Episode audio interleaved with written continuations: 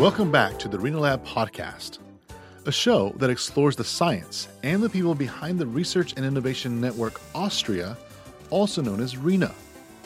This week, we're going to dig deep into DNA and genomics with Michaela Willi. Michaela is currently a PhD student within the National Institute of Diabetes and Digestive and Kidney Diseases at the National Institutes of Health. Her research is centered around the fields of bioinformatics, computational biology, next generation sequencing, CRISPR, and genomics. Michaela holds a graduate degree from the Medical University of Innsbruck. Let's find out more about what her and her colleagues are up to.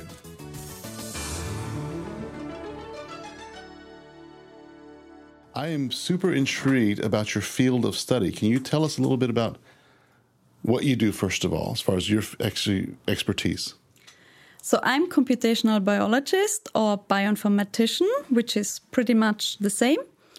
And I am kind of working between IT and biology. Okay. So, we are applying IT, math, these kind of fields mm-hmm to biological questions to address biological data sets. Okay. So we are kind of biologists, but on the computational side. Really? So a- analyzation and, and of the research that's being done, and then just using that that side of it to understand it better. So, exactly. Yeah.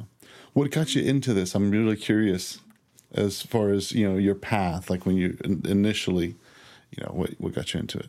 So back at school, I realized that my strengths are more into um, mathematics and physics and biology, so no, more these natural sciences. Mm-hmm.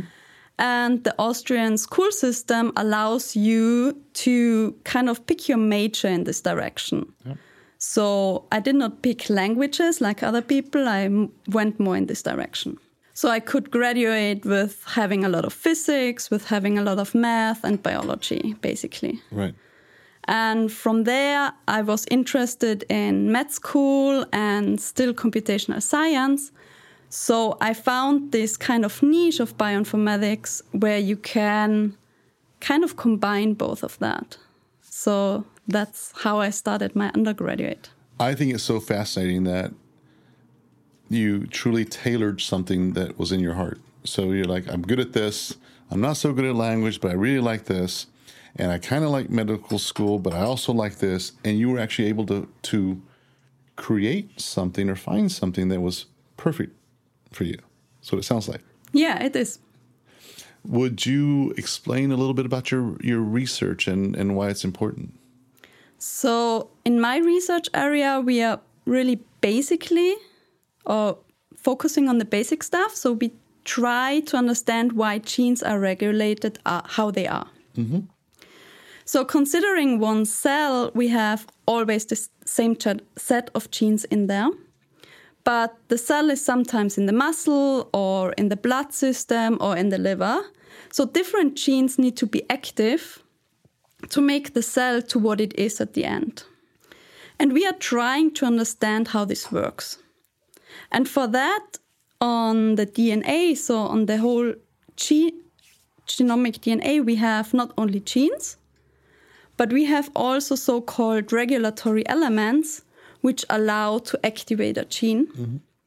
So we are studying those elements to understand which gene do they activate, to what level do they activate a gene. Is it very highly activated or moderately activated, for instance? And that's how what we are trying to address and trying to understand better to then translate this into more medical relevant research. Okay. Is this the same thing as is it gene editing or just gene studying or is, that, is there a difference? Um, so we are studying genes, okay. but we use gene editing for that. So gene editing is a technique where you can cut out specific parts of the DNA. Mm-hmm. Or more recently, um, there's another um, gene editing technique, which is called base editing, where you can switch the base pair. So you can change a C to an T, or you can change an A twin G, for instance. So there are two possibilities. Either you switch single bases or you really cut parts out using CRISPR Cas9. And what we mainly use is CRISPR Cas9 to cut out such DNA elements which regulate the gene to understand the consequences. So, if this is missing, for instance, what happens to the genes around? Mm-hmm. And what happens if these genes are deregulated? Are further other genes deregulated? What are the consequences out of that? Because this is not understood yet very well. Right. It's such a complex thing to understand, obviously. Oh, yeah. Much It's- more complex than I think people expected when Right. they analyzed the DNA the first time. I watched um, TED Talk on gene on gene work and DNA, and one of the things that one of the professor I forget who it was brought out was um, the coding of a gene, and it was volumes and volumes and volumes and volumes and volumes that he brought on the stage. And this is like this is the code in one gene Yeah. or one DNA just s- strain or whatnot. So it really opened the eyes to the audience of how how complex this work is.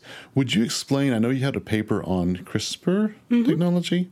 Is it techno- Is it a technology? Mm-hmm. It's or a is it, tech- I would call it technology. is it yeah. technology? Would you explain to the audience what what that means?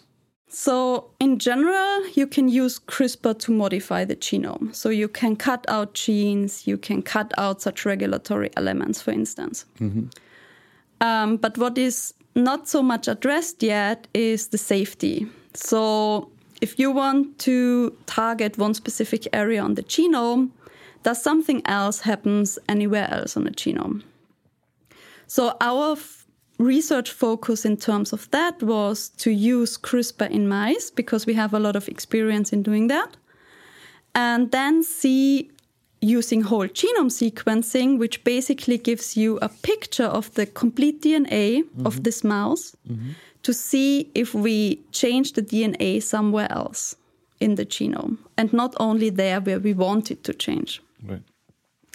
So for that, we did this sequencing technology on the parents of the mice, then their pups, which were treated with CRISPR, but also some siblings which were not cr- treated with CRISPR to see them as a control. Mm-hmm. Because what is important here that we need the parents and the siblings is that each mouse generation or each human generation just generates mutations. So if Right. you have kids, they will have a certain set of mutations. Okay. It's just how it works. I mean, it's that are just occurring kind of errors by nature. But most of them usually no one I mean they are nonsense you're Right, saying. right. Yeah. It's just different. It's not an exact copy. It's Yeah. a It's just copy. but only a rare subset of them are disease causing in general. right. So this allowed us really to use this CRISPR treated mice to compare if those carry more mutations than the parents or different mutations than the parents and especially more mutations than their siblings. And what we found out is that they do not carry more mutations than their siblings. So, from that, we can conclude that CRISPR does not cause unintended mutations in the genome in a huge fashion. Yeah. But Um, CRISPR itself, the technology does not. But studying it doesn't cause more more mutations. Yes. Okay. But it's a tool Be- that you use. to, because we could look at the total set of mutations in these CRISPR treated mice and in these control siblings. Mm-hmm. And the set of mutations is in the same range. right. And by that, we can conclude that CRISPR is not introducing new a new set of mutations which we were not aware of. Really fascinating. What uh, is does the day in the life of what you do look like? Um, so a lot of collaboration. Okay. um, Collaboration with other scientists. yes. And, So especially in our lab, so I am the computational biologist and the other people are in the lab. So my colleagues mainly generate the data and I analyze them. okay. So based on that, we have a lot of collaboration amongst each other. And so we have mouse models with such CRISPR mutations where we try to understand how the genes are regulated. Mm-hmm. And I'm kind of analyzing the data to see what happens, what are the consequences, what is changing in the genome using different techniques. Okay. Yeah. Um, yeah. So it's collaborative effort. You're working with, with, with scientists and yes. So forth. We talked about in your life path, it wasn't a direct, you know, I'm going to do this and I'm, and I'm already here. Yeah. You had several kind of guidance. Can you talk about that a little bit? So I think it started in my undergraduate where I started with two fields. It's like this medical informatics, where you study the whole information systems in hospitals. Mm-hmm. So that where the doctors put in all the information, where you have your record of each patient and things like that. But I also si- studied the science part of um, informatics. So from there, I decided I'm more interested in the science. So for my master's, I got in this direction. At that time, I was also working for the Austrian Childhood Cancer Organization. Mm-hmm. And there I was on conferences and I suddenly saw the sequencing technologies coming up because it was kind of that time where they got really popular and affordable. Mm-hmm. So I was like, that I kind of got interested in that because I thought it's very fascinating what you can do with patient samples and what the readout is and what you can conclude out of that and how you can combine it and all those things. Mm-hmm. So then I tried to find a lab for my master thesis in Innsbruck where I can already kind of try a little bit how the work there is, you know. Mm-hmm.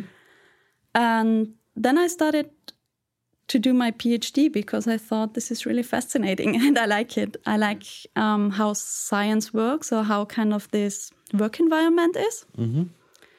Yeah, and during my PhD, I had then the chance to join the NIH, so the National Institutes of Health. Mm-hmm.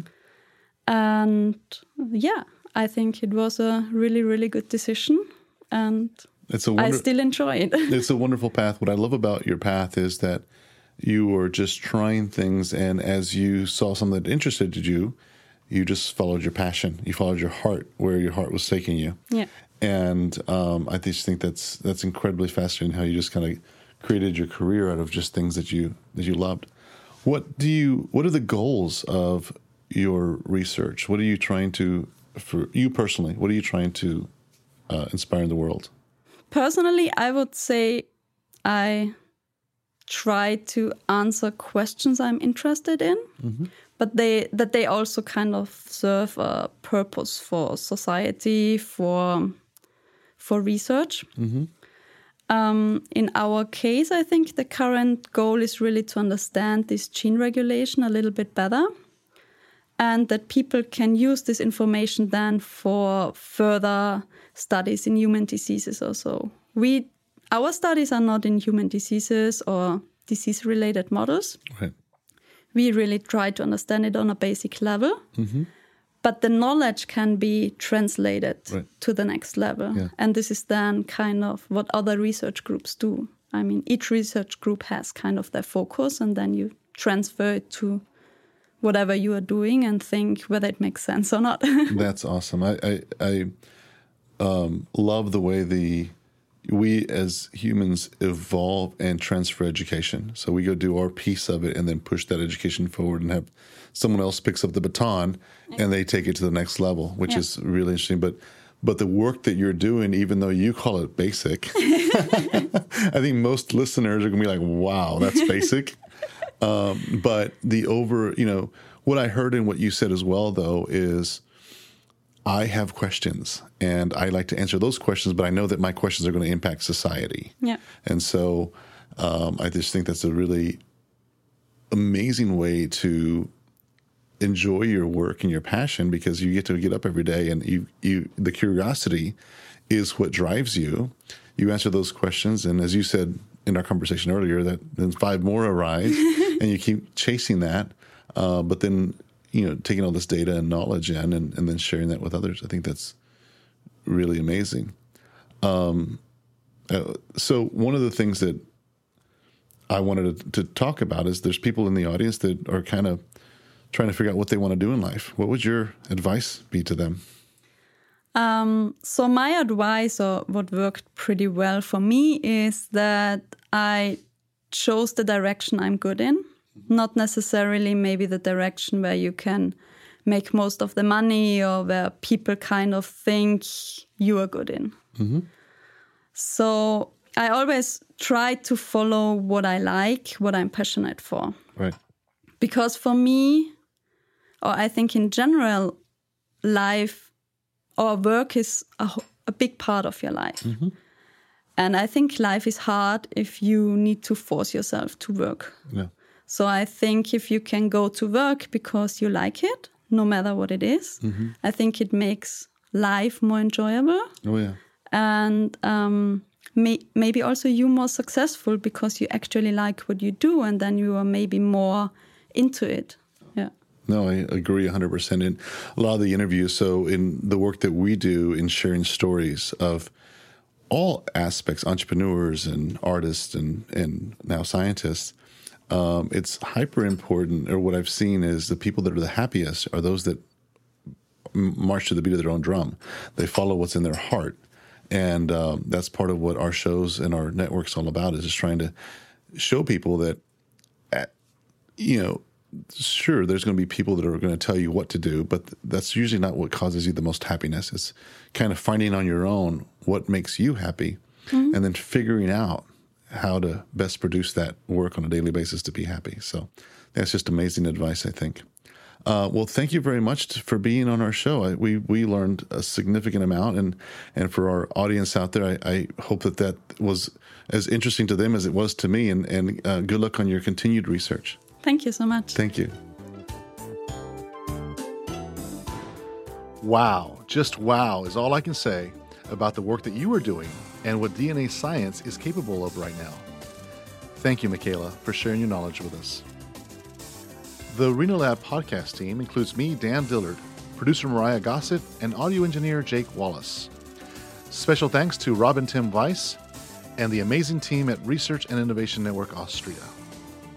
The rinaLAB podcast is available on Spotify, iTunes, and all other major podcast platforms.